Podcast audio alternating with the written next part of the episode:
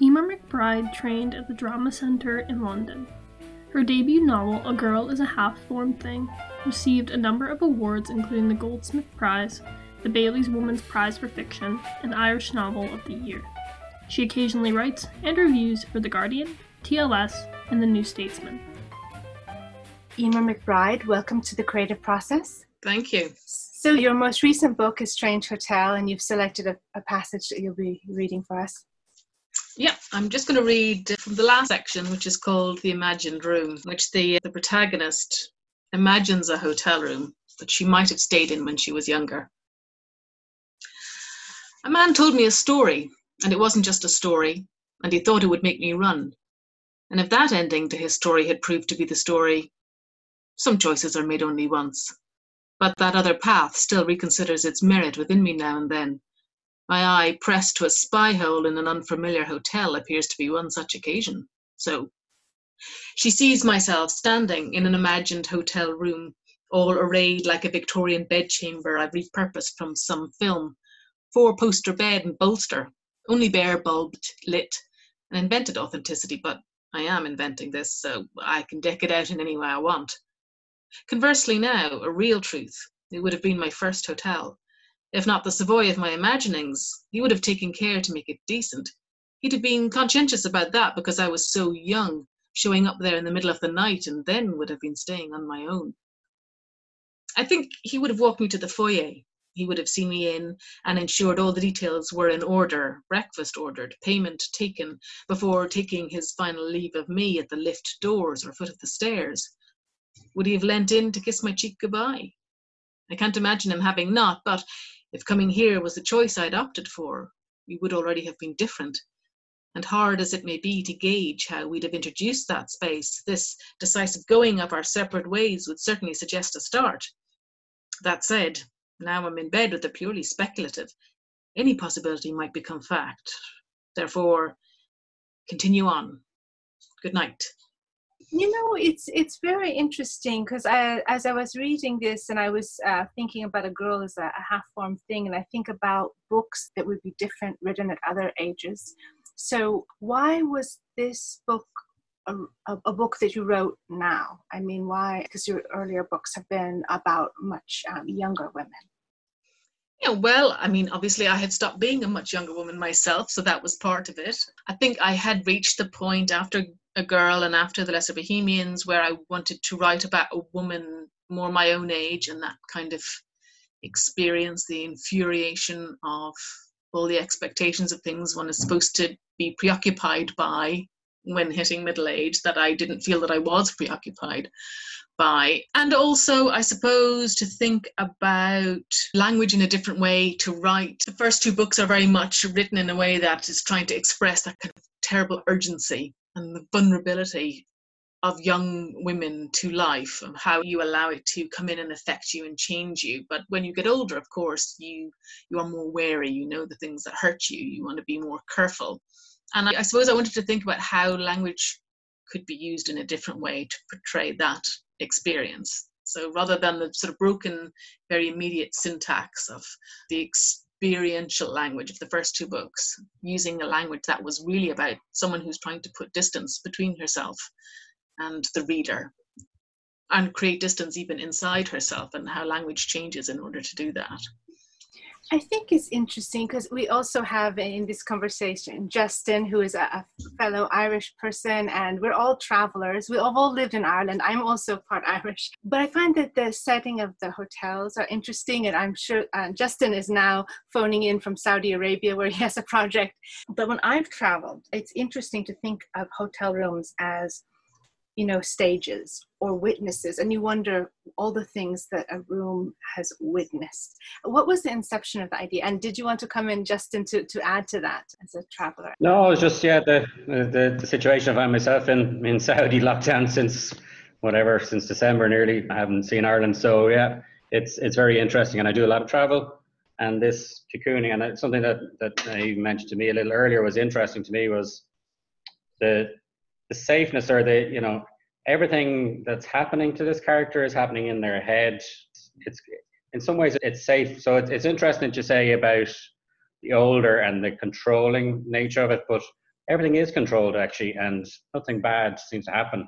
I was just thinking, you know, when all this lockdown changes, are we still going to be welcomed abroad? Is tourism going to be the same? Are we going to have the same welcome, or you know, be in be in that same sort of space that we've thought about? That was my my hope for this year. It's not working out that way. yeah, I've also traveled a lot in recent years with book touring, and so in a personal way, I suppose I felt like when you do that, when you first start doing book tours, it's all very exciting and it's lovely to go to hotel rooms. It feels very glamorous, and you want to see what's in the minibar and what the free toiletries and all that kind of stuff. But then very quickly, it stops being glamorous and it stops being fun and it starts being monotonous and it starts to be lonely. And I suppose I started to wonder if there was a way to make use of what felt like dead time, wasted time, all those days and weeks it felt like that I had spent in hotel rooms that seemingly had no meaning. And so I wanted to, you know, uh, think about the hotel rooms and why people go there and what happens to you, what kind of person you become in this place where no one is with you, no one knows you. You can be anything you want. And so ostensibly you're incredibly free, but really all you're left with is yourself and your memories and your thoughts and how do you cope in that very kind of intense space if the past is something that you don't want to think about? The past is something that you want to escape? Yes and your writing is very elusive so i was never sure maybe it is a little more ex- explicit in your earlier two novels but i never was sure why she was in the hotel rooms you know so there was this mystery as well that keeps you reading I mean, maybe I could have missed some lines, so I wasn't. No, no, I, I think that's that's. I mean, that that's quite right in that she is very. The the point of the character is that she is very elusive, and although a lot of the book is written in the third person, it's kind of a cheat third person. It's not a real third person. It's not me describing her for you. It's really you just kind of being allowed to look in on the thought process of someone else. So of course, we don't spend our lives explaining all our history to ourselves every time we have a thought. We just think it. And so it was just trying to recreate that and maybe leave enough breadcrumbs for readers to understand what the kind of the significant things were, even though you don't get any concrete details. Like, why is she in this place? And uh, who was this person? And what's her job? And where did, you know, all of this kind of stuff that we associate with identity and markers of our identity and what kind of people we like to sleep with and what sort of clothes we like to wear and whether we keep a diet or we you know all this kind of stuff that is if we're on facebook these are the things that tell people who we are. But if we take away all of those things there's still a person. We're all still individuals underneath all the stuff that we load on ourselves to explain who we are to others. And I suppose that's what I'm interested in when I'm writing is to try to drill down to a much more kind of essential, possibly more universal self that everyone has access to within themselves and that also is an unusual way to access somebody else. Yeah, it's a very introspective or insular sort of perspective. And I just think it's it was really interesting to it reminded me a lot of reading some of Beckett, you know, and this thought process, this stream of consciousness, this kind of you know, toing and froing like either like ants or rats trying to figure things out that, you know, and more and more, I think we have to practice it or think about it. It's more and more a new life skill to be able to reason and, you know, think of the context you're in and how that, that affects things. So while it was maybe magnified and very immediate, uh, for me, it was, it was really interesting to, to have that perspective. And uh, as you say, you know, all the, all the missing details actually you, they, they, they weren't needed because you're propelled ahead. And I found it just a real page turner. And even some things, you know, getting back to the, the music or the energy of it, you know, I, I kind of got even thinking back to the likes of Gilbert and Sullivan as they kind of race through, you know, their, you know, HMS Pinafore, I am the very model of a modern major general. Kind of, mm-hmm. there was this pace and energy and kind of, you know, just kind of thing that wanted you to turn the next page and to, to figure out a little bit more about this person. Well, that is definitely the first time I've ever been compared to Gilbert and Sullivan. I like it. But yes, yeah. you, you hit on something that is part of the point of the language is that the language is very rhythmical. And that's kind of there because I'm aware, as a writer, I'm aware that for readers, not giving them a lot of the traditional information is not always easy and it makes it harder to make a connection. But actually, if the language is pulsive, that can help yeah. with yeah. drawing the reader in. Hopefully, hopefully, it's still talking after the Gilbert and Sullivan reference. But um, again, I think I think some some of this, you know, again, the, the the complementarity of the other arts. I mean, I say me as a painter, listening to music, complementing, you know, spoken words. I know John Kelly has introduced a couple of really interesting ones to me recently. The, the Simon Armitage LYR stuff and the you know the Prefab Sprout, trawling the megahertz, and kind of um, maybe it just leads you along. It's a bit more overt, whereas you know reading yours without that musical component, be it of, of, any of any musical sort is actually it's within the structure it's within the flow of the, of the work which for me was really interesting because I, I like music and that that was something i could kind of hear in my ear. Yeah well music is very important to me when i write and you know i sort of with each book i've really created a soundtrack. I suppose it started really started actually with Lesser Bohemians more than Girls a Half Formed Thing, which was because I knew I was writing a book about the 90s and I I started to listen to things that I would have listened to then as a kind of a girl or a young woman in the 90s just to sort of recreate that atmosphere but then over time that shifted more into this rhythm and also the content of the things that I was listening to started to feed in and bleed into it as well. And certainly when I sat down to a Strange Hotel, there were different things in my head, different songs or different pieces of classical music. Yeah, and I think it's really important to allow those other kind of elements in. I'm not really a, a literary purist when it comes to that sort of thing. I, I think you should be a magpie and take your influences and your cues from all over the place and oh, it's interesting because you've been very brave in, in terms of your, your experimental writing style or stream of consciousness. But on another level this music of being which is consciousness i mean i think very few people are con- constantly thinking in complete sentences. This uh, to me this breathless quality or finishing putting the full stop in you know if things are half finished to me is more a reflection of what we are. But we have this structure of language that makes it all logical and ordered. But that's a little bit of a straitjacket that I don't think we we're a bit freer in here. Yeah, and and I think that was definitely my starting point when I first started to work on the girl as a half formed thing was the idea of there being this part of life that exists that is really hard to put into linear language that doesn't run in accordance with the plot or with the way that we describe things that can even be destroyed by being straitjacketed into grammatical language.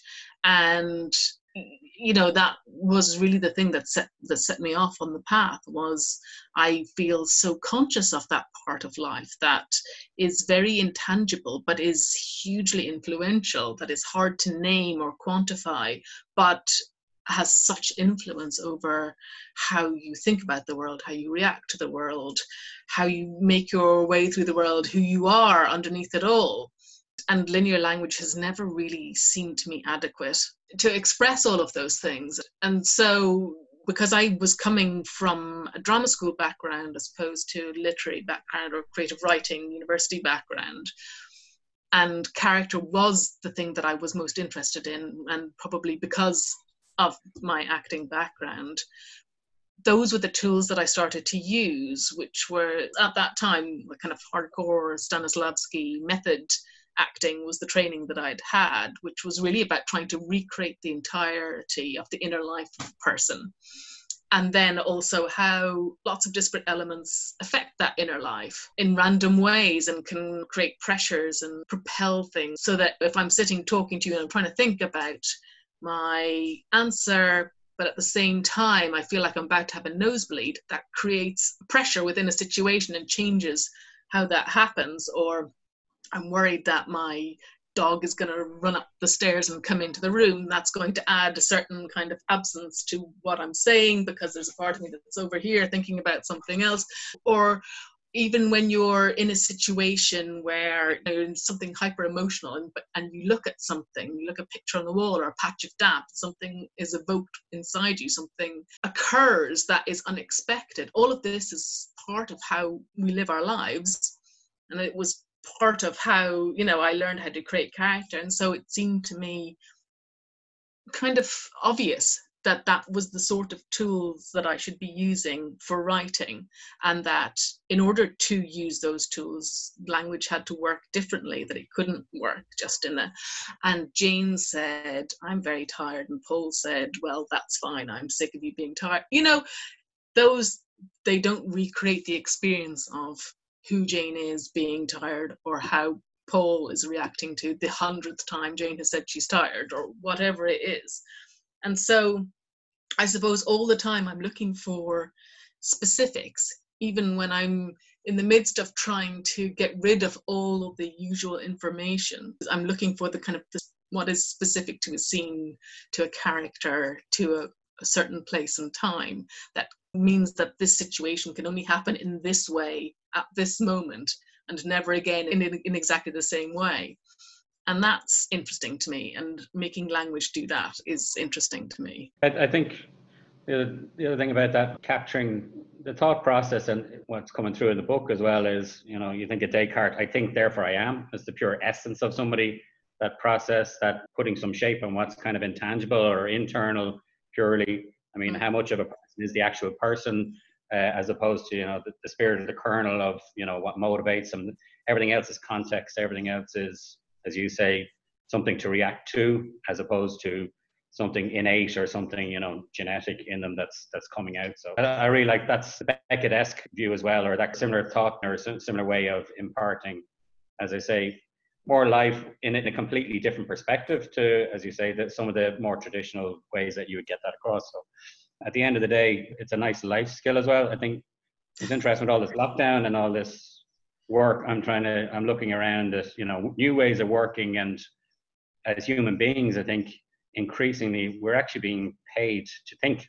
It's you know the knowledge world and the knowledge economy and what we do for a living uh, whether it be commercial or academic actually you know a lot of the value that you bring or whether you're in art or in uh, acting or in commerce or in government etc most of what the value you're doing is, and I think the more people read this or understand this or think about it, it's a really good good life skill. Yeah, I think with Strange Hotel though, I was also after something else, which was kind of a rejection of the hyper emotionalism that seems to be so current at the moment, in which while I agree that we're in the midst of suddenly people being paid to think about things, people in social contexts and leaking into professional situations are increasingly led by emotion and that somehow the way they feel counterbalances or is the same as a fact or as a thought that somehow emotion is more valuable or more truthful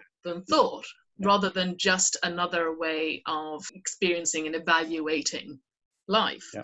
And i suppose i really wanted to write a character that rejected emotion that was not interested in telling everyone how they were feeling, how angry they are, how disgusted they are, or all of these kind of Twitter feelings that everyone's always having. I'm so yeah, yeah. happy and grateful because I had a nice breakfast, or I'm so outraged because, you know, and but just someone who's not interested in engaging in that kind of way, because I think there are lots of people who are not interested in engaging in the world in that way. And somehow this kind of glorified emotionalism is is taking over public discourse and i find it completely exhausting because i am you know a real kind of anti-emotional person despite the fact that i think my books can be or evoke quite emotional reactions in people. I'm myself not a particularly emotional person and i get very exhausted having to deal with everybody else's feelings. And so it was kind of a treat to write a character who was also not really interested in kind of trawling through the depths of her emotions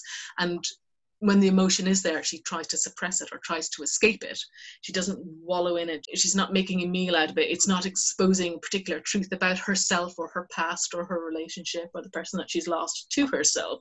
It's simply something that she doesn't really want to engage with. And that she creates these long, convoluted sentences that are very grammatical and linear, but actually turn out to be anti communicative at the same time as being supposedly easier to read because it's all gra- it's all grammatical, it's all linear, it's all, and yet at the same time it's not. It's kind of anti-communication using grammar in that way. It was quite a freeing experience, I would say, to just step outside that hyper emotional center we all seem to be moving around at the moment. Overly polarizing all sorts of opinions and thinking that the event it's going to change things and everybody's with you rather than taking a step back and as you say take the emotion out of it and be a little bit more rational or focus on the facts and actions. You know it's interesting. Well one thing i've experienced or felt that uh, people think of Irish people generally as uh, being very emotional, being very warm. So it's a strange, it's a strange impression, and there must be something. But I understand because there's another level of that that's uh, not necessarily warm. It's just like knowing how to talk. but uh, it is an interesting thing. People do have this idea of Irish people being terribly warm and terribly friendly, and I, you know, having grown up in Ireland don't necessarily agree with that. I think Irish people are very approachable, and that is a nice quality for strangers. When they come to Ireland, they find Irish people very approachable. That actually to not be approachable is the great sin in Ireland, but that's not really the same thing as being friendly. I think it's easy to go to the pub with people, it's not as easy to get to know them and having also lived for many years in England, I would say that English people who are not especially approachable in that way are easier to become friendly with eventually than Irish people. I think that's kind of the great tug in Ireland of who is close and who is not close, who is allowed in and who is not allowed in. It's interesting because I'm here in France, and of course, French are not known for being approachable, but I have many deep friendships here but i guess it's not something that's given to everyone and that you have your outdoor face and you have these things that have been what you were talking about this emotionalism spreading into society it's been something i think that's changing here too. It's been safeguarded a little bit more in france in particularly in paris i would say. Yes but and i thought it was also interesting just for an artist or a writer to say that they're not emotional it's interesting because sometimes you do need to distance yourself from an emotion in order to write about it, right? To observe it. Or you can just exercise those emotions so that it doesn't infect the rest of your life with a lot of chaos, right? So it's interesting how we can be almost surgical. Yeah, well, you know, and I think people do mistake that a lot with writers, but I think writers ourselves are generally under no illusion with the fact that we carry around a chip of ice in our hearts. That, and I think a lot of novelists I know would say the same thing that there is almost to a problematic degree an inability to feel close to life. There is a, a part of you that is always watching that is always observing, that is always, no matter what's going on, picking up details and analyzing and absorbing things and not consciously, not, okay, this is going to be great. This funeral will be brilliant for my new novel. But just that that is how a lot of novelists deal with life, and that actually the writing is a way to feel closer to those experiences that we think everyone else is having around us.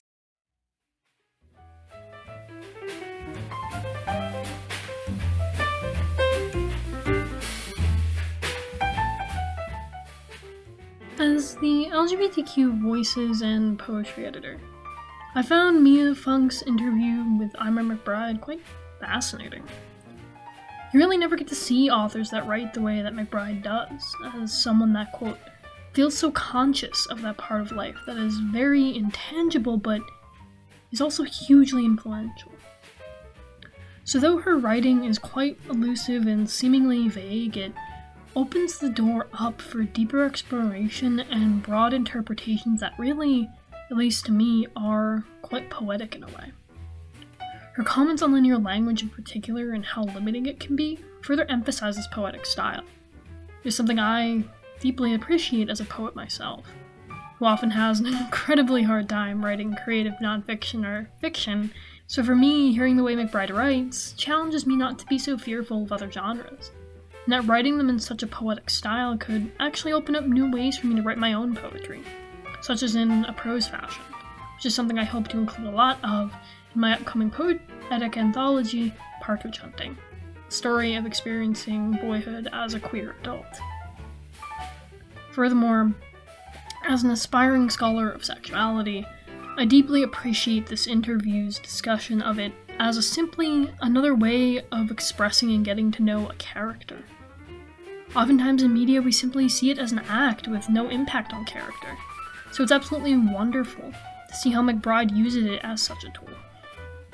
It opens us up to a world that breaks down taboos surrounding sex and sexuality wholly, and as a queer person whose sexuality is deemed incredibly promiscuous and in certain situations criminal, I find such a discussion to be quite liberating, something that can encourage me to be more open about such a thing in my own writing. Therefore, I encourage other writers to explore this topic on their own as it could be one that broadens our understanding and opens our minds up to the taboos surrounding sex wholly, and thus create a more accepting and understanding society.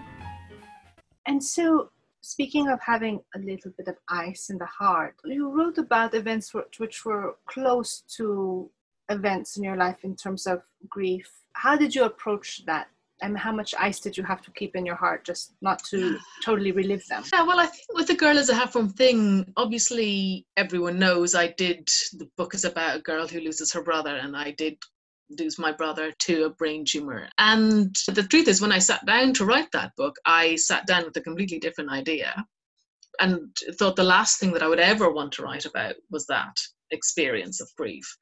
And yet, it kept returning and kept returning and eventually i knew that i had to sort of give in to it. But at the same time the book was never close to memoir. It's not i am not that girl that boy is not really based on my brother there are some things that are, are similar, but uh, actually a lot of things are very different. He was a very different person, lived a very different life. And I think it would have been impossible for me to write the, that book as a memoir because to write about those kind of personal things wouldn't allow me any critical capacity at all. There would be no room to be able to be analytical or to make any kind of technical judgments. And that's why I've always been very keen not to write memoir whenever I've been asked to con- contribute memoir pieces to magazines. I always refuse. And I often find that being far from the place that I'm writing about allows me to write about it. So, you know, I was living in London the time that I wrote A Girl as a Half Formed Thing. I don't know if I could have written the same book in the same way if I had been living in Ireland at the time. And similarly, when I came to write Lesser Bohemians, I had moved back to Ireland and was living in Cork for a few years and really kind of missing London. And the beginning of that book was a sort of homesickness for London. And again, was something like I thought, oh my God, I never want to write anything that's set in a drama school. How awful. And then immediately proceeded to write a book that was set in a drama school. But it was being away from that place and time, I think, allowed the room for fiction to come in and to uh, explore those kind of bigger, wider truths that fiction allows, that writing memoir doesn't permit, that you are really just stuck with what happened and how it happened.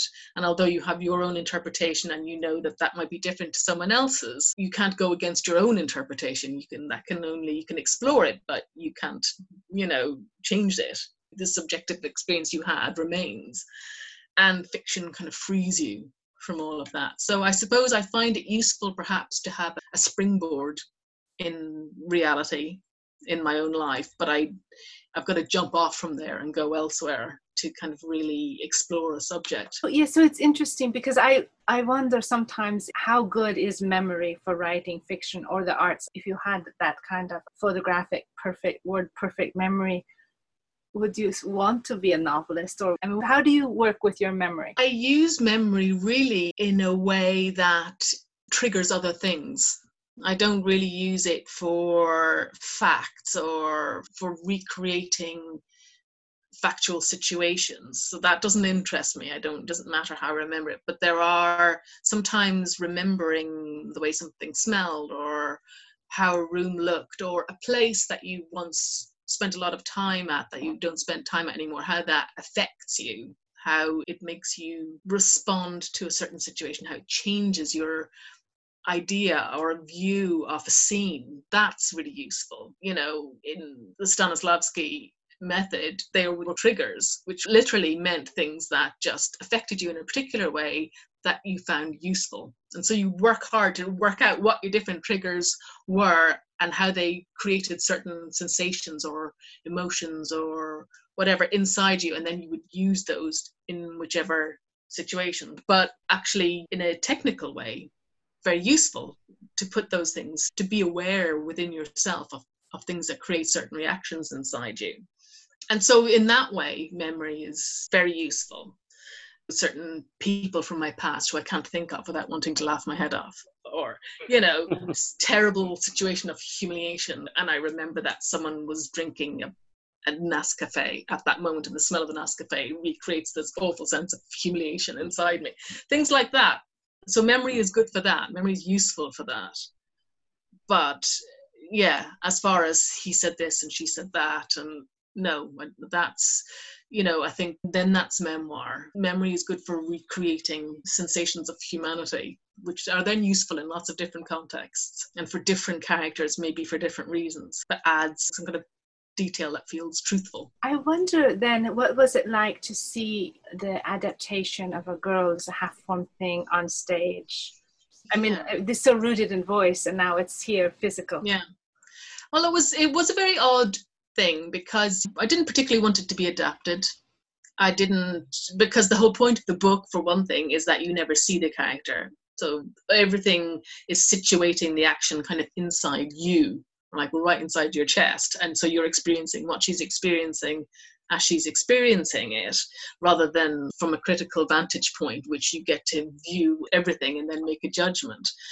But the minute of course you put her on stage she becomes looked at. She becomes an object that you look at that is outside of you that is a person who is going through her experience that you are not going through. And so I felt very kind of ambivalent about that.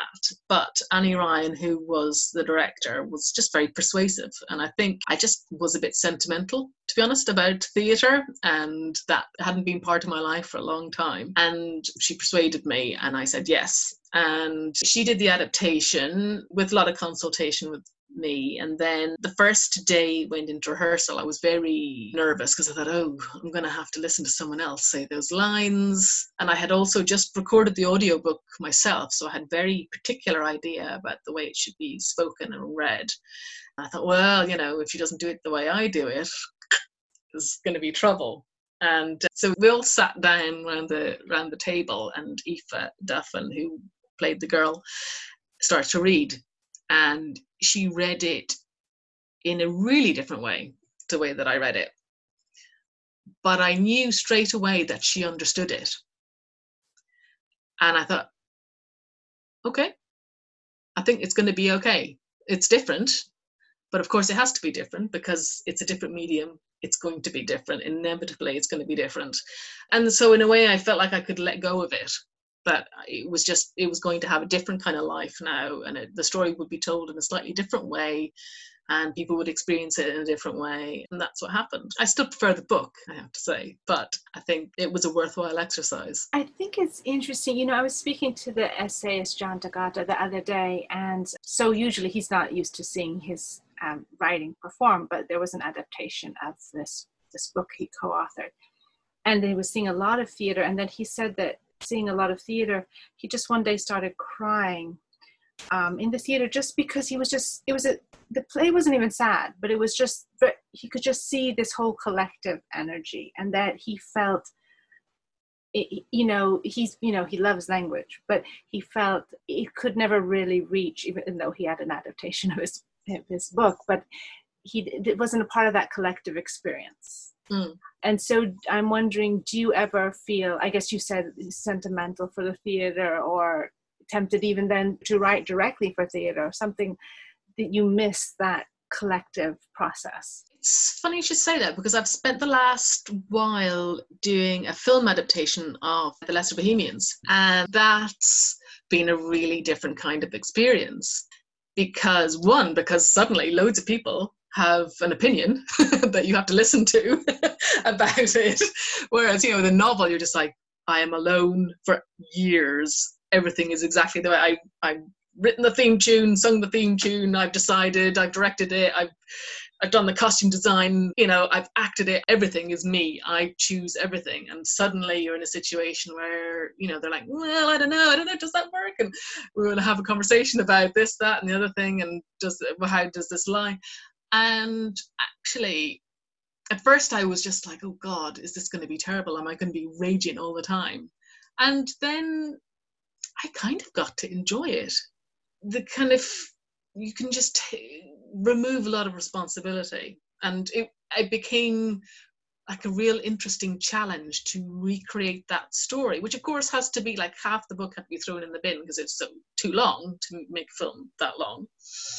Just hours and hours shagging on screen, which you know that might be fine. But to to kind of to try and recreate the spirit, something that was true to the spirit of the book, but which tells the story in quite different ways, without certain characters, without certain plot lines and i just i really enjoyed it actually and also the idea that there was only so much you could do that at a certain point i could write the script I set up all the architecture and I write the lines, but someone else will say them and they will say them in the way that they think they should be said, not in the way that I want them to say them necessarily. That the director will look at it through their own lens and see how they want to tell that story. And yeah, it's very different, but also, you know, kind of exciting actually that the, that the story can survive go shifting from one one form to another form. It, I look forward to that movie.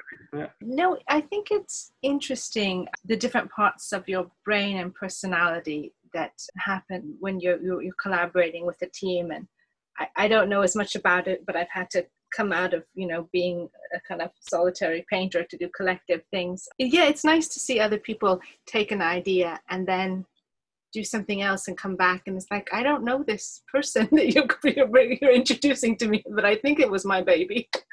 Yeah. Um, but it's interesting. We look forward to that and to your other writing directly for the page. And i wonder a lot of your writing has been focused with this strong character who is uh, a woman but i wonder because you know um, you know, Stephen, and I wondered if you would write more focusing on the male characters. I'd never really thought about writing a male character, but then I spent years writing Stephen in Lesser Bohemians, but at the same time, he's not written in the same way. He is written in the third person. You never see inside of him. I never write from his interior self.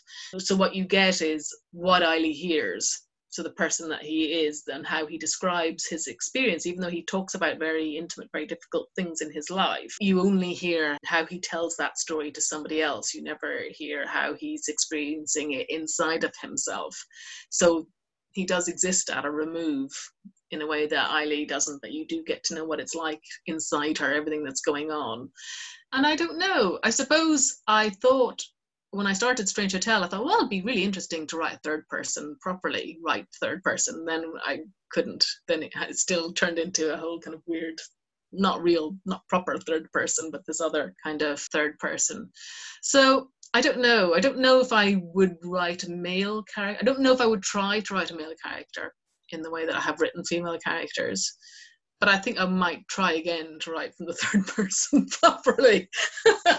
but uh, yeah, that's a, it seems to be a challenge that I, I don't know how to meet. And I don't want to neglect to mention, I mean, because you've been described as like one of the best writers on sex and intimacy we have today. And I think the courage and honesty and just your approach is very interesting. It's also like your voice, it's from the inside. And, and after all, sex is a sensation. It's not like we, you know, we're thinking about the camera angles. Mm. so, so I think it's it's very interesting, and I, I don't know how you summon that in yourself? Very strictly Catholic, so I many many's a hang up, and certainly when I started to write Lesser Bohemians, and I realized that so much of the story would be told through the sexual experiences of the two main characters, I was kind of aghast and thought, oh God, how embarrassing! This is terrible to have to write all of this stuff, and why am I so interested? Am I just a bit of a pervert, or what is it? And I think what I realized was that it was a way of exploring character that I didn't feel had been exploited really very much in the past and therefore I was kind of interested in it and how that this thing which everyone does or doesn't but whatever you know whichever they're doing it or they're not doing it it is important and a central role in all of our lives and yet in literature and even in film it's portrayed in this kind of cut off way as though it is not a part of who we are but rather a sim- simply an activity like washing the dishes that we are separate from that we perform but doesn't isn't informed by who we are or shaped by who we are and that doesn't shape us. And of course i once i realized that that actually sex is not just something that is done, but it is an expression of the self for good or for bad. And that when people have sex, you know, then it's like you never go into the same river twice. So every time something else is, you're learning something else about each other or about yourself. And that when you leave that room the next morning, you take the experience of the night before with you, again, for better or for worse, but you are changed. Like everything in the way that we would never consider if a writer wrote a scene in which a mother said to a daughter, I hate you and I never want to see you again. We would never consider that the daughter would leave that room and those words would stay in that room and have no effect anywhere else in the rest of her life. It would be preposterous. It would just make a mockery of, of psychological realism. And yet, with sex, so often it's just used as a sort of a device and left behind as though we don't bring sexual experiences with us through our lives. And that they influence us sometimes in big ways, sometimes in small ways. But to write about a relationship and a sexual relationship, of course, when they arrive in that room that first night, he thinks he's having a one night stand. She thinks she's getting rid of her virginity and that's going to be it. And then the whole scene becomes different and she becomes vulnerable and then he tries to help her and then because he's trying to be nice about it, he makes himself vulnerable, but then she gets kind of cross about it and then he gets cross about it and the whole experience is changed and when they leave so when they meet the next time that experience already exists for both of them they know things about each other and about themselves and then so the next time they have sex they learn something else and they become different again and and so it just it just seemed to me a way to explore character but to use the body instead of again the usual means of i think this i feel like that i decide to eat an ice cream you know? But that actually using this kind of se- sexual experience as a way to really understand to allow those people to understand each other. These two people who have been through these traumatic experiences, that, who find it hard to talk about themselves and, and those experiences, but allow their bodies to become intimate so that when the moment is right, there's a kind of a bond and then they can talk when the time comes.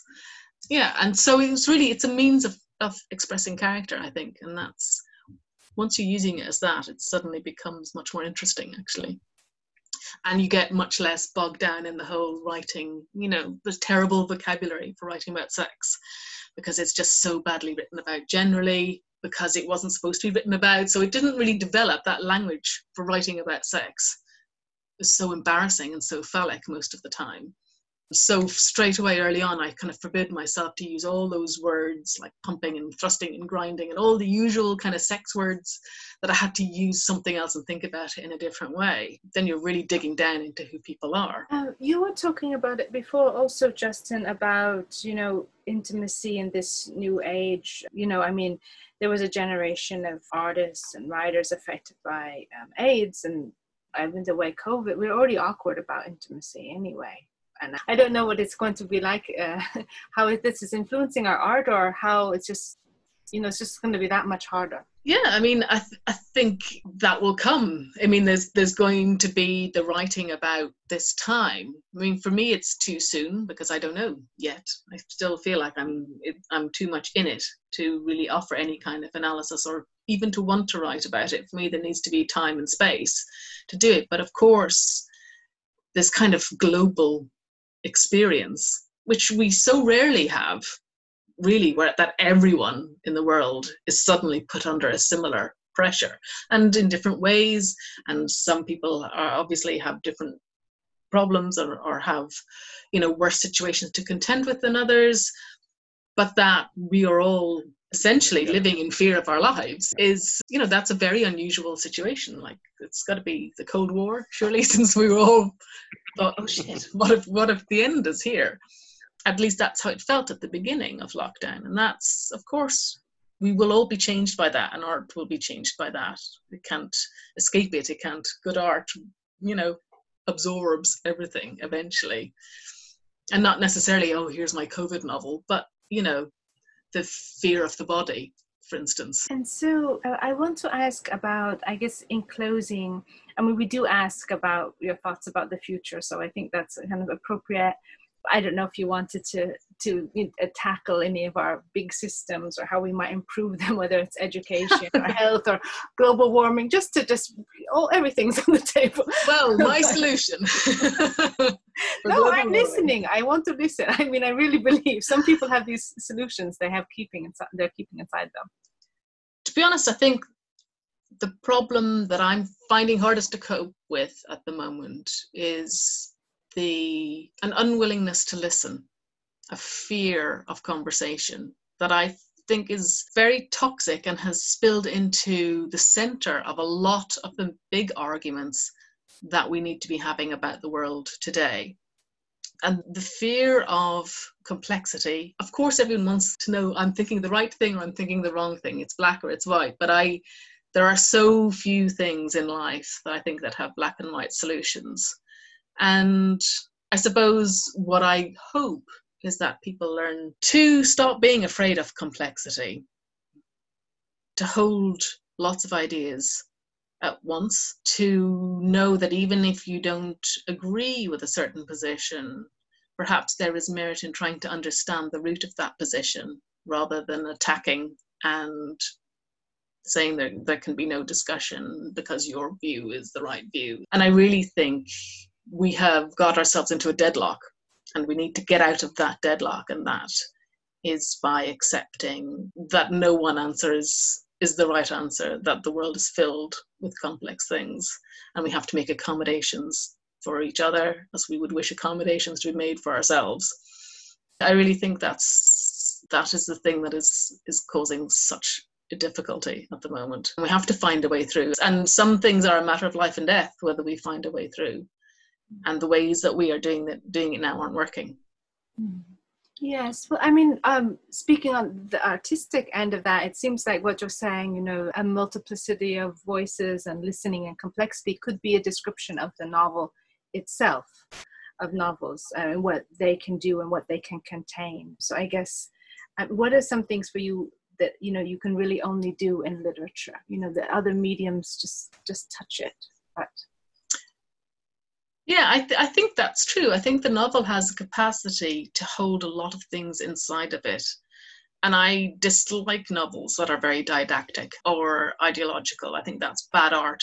I think the novel is there to explore many ideas and can hold many truths together in one place at a time. And that's, you know, part of the job of the novelist, I think, is is is to refuse the binary is to always just look out more because there is always more. There's always so much more. Well, thank you so much, Eimear McBride, for showing us more, for um, inviting us into your imaginative world uh, with all its intimacy that's sometimes strange, comic, traumatic, the ordinary lives you illuminate with your lyric voice, for sharing your insights. Thank you for adding your voice to the creative process. Thank you. My pleasure. The Creative Process podcast is supported by the Jan Michalski Foundation.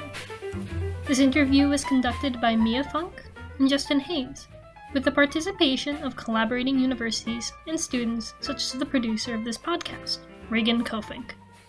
Our digital media coordinator is Yu Young Lee, and Wintertime was composed by Nicholas Anadolis and performed by the Athenian Trio.